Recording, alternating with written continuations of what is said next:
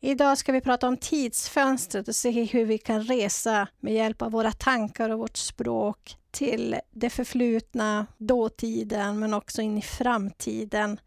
Och vad vi kan göra åt det. Hur brett tidsfönster ska vi ha, eller långt eller kort? Hur hjälper det oss eller inte?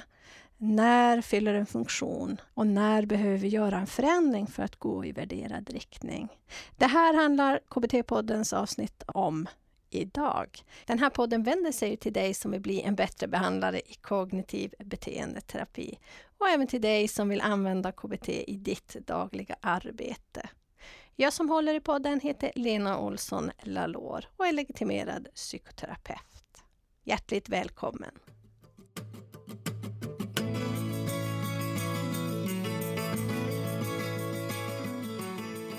Och beroende på vart du reser i tiden så hänger känslor och kroppssensationer med.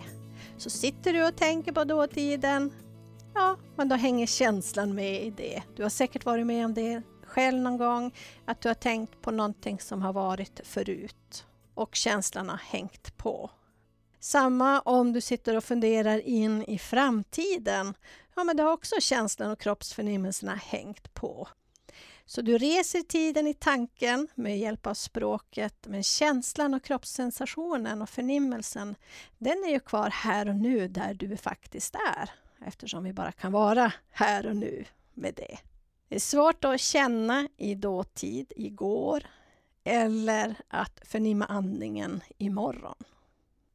När vi då pratar om hur långt eller kort ett tidsfönster ska vara så ser vi beroende på hur mycket vi tar in. Vi kan ju ta in allt på hela tidslinjen på en och samma gång. Så vi har både dåtid och framtid med oss. Vi kan tänka att och det har alltid varit så här, hela min barndom och hela min uppväxt ända fram till nu. Och det kommer alltid att förbli så här också resten av mitt liv. Då ser ni att tidsfönstret är väldigt, väldigt långt eller brett om du så önskar, om du har en annan sorts bild som du visar. Till exempel ett, ett fönster. Väldigt, väldigt långt tidsfönster och det kan ju vara positivt någon gång. Vi säger inte att det här är dåligt, utan det du behöver träna med din klient, det är att se när är det bra för klienten att ha det så där långt tidsfönster, brett tidsfönster. Och när fyller det inte en funktion? När blir det faktiskt ett lidande av det, hellre än funktionellt? Det är klart att det kan vara funktionellt så tillvida att det hjälper mig att undvika eller prokrastinera eller vad vi då kan kalla det för. Men det är inte funktionellt på lång sikt. Det här är ett klipp och ett litet guldkorn från avsnitt 199 av KBT-podden Att använda tidsfönstret till KBT-behandling med mig, Lena Olsson Lalor. Jag är legitimerad psykoterapeut, handledare och lärare i psykoterapi, kognitiv beteendeterapi. Om du är nyfiken på det längre avsnittet av KBT-podden där vi pratar mer om själva tidsfönstret och övningar och hemuppgifter. Ja, men gå då och unna dig en prenumeration av KBT-podden på blienbattrebehandlare.se 199. För i det avsnittet, det långa avsnittet, där pratar jag om vad tidfönstret är och hur konsekvenser på lång och kort sikt kommer in i bilden. Vi tar också upp ett exempel på Kalle och hans studier på universitetet. Vi övar lite grann, får lite tips på hur du själv kan öva och sen också en hemuppgift till dig, mig och kanske din klient i framtiden. Så för att lyssna på hela det här avsnittet, gå och unna dig en prenumeration till självkostnadspris på blienbattrebehandlare.se 199. Det hjälper oss att fortsätta skapa innehåll som hjälper både dig och mig att bli bättre behandlare i KBT. Vi tackar allra ödmjukast.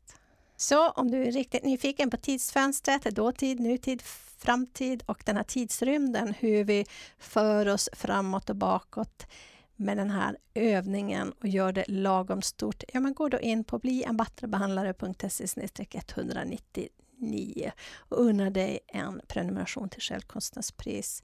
Oavsett om du har köpt en prenumeration eller inte kan du givetvis ta del av vår poddblogg som är en sammanfattning.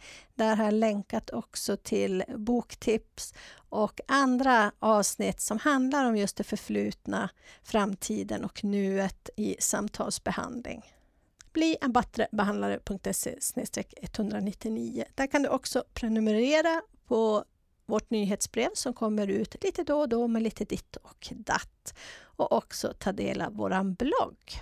Nästa gång är det dags för avsnitt 200 som man skulle kunna säga att det blir ett jubileumsavsnitt.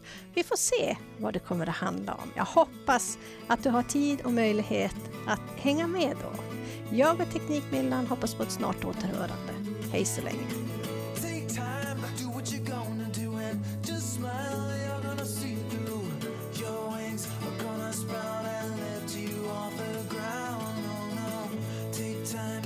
what you're gonna do. Just smile, you're gonna see it through. Your wings are gonna sprout, and you will learn to fly.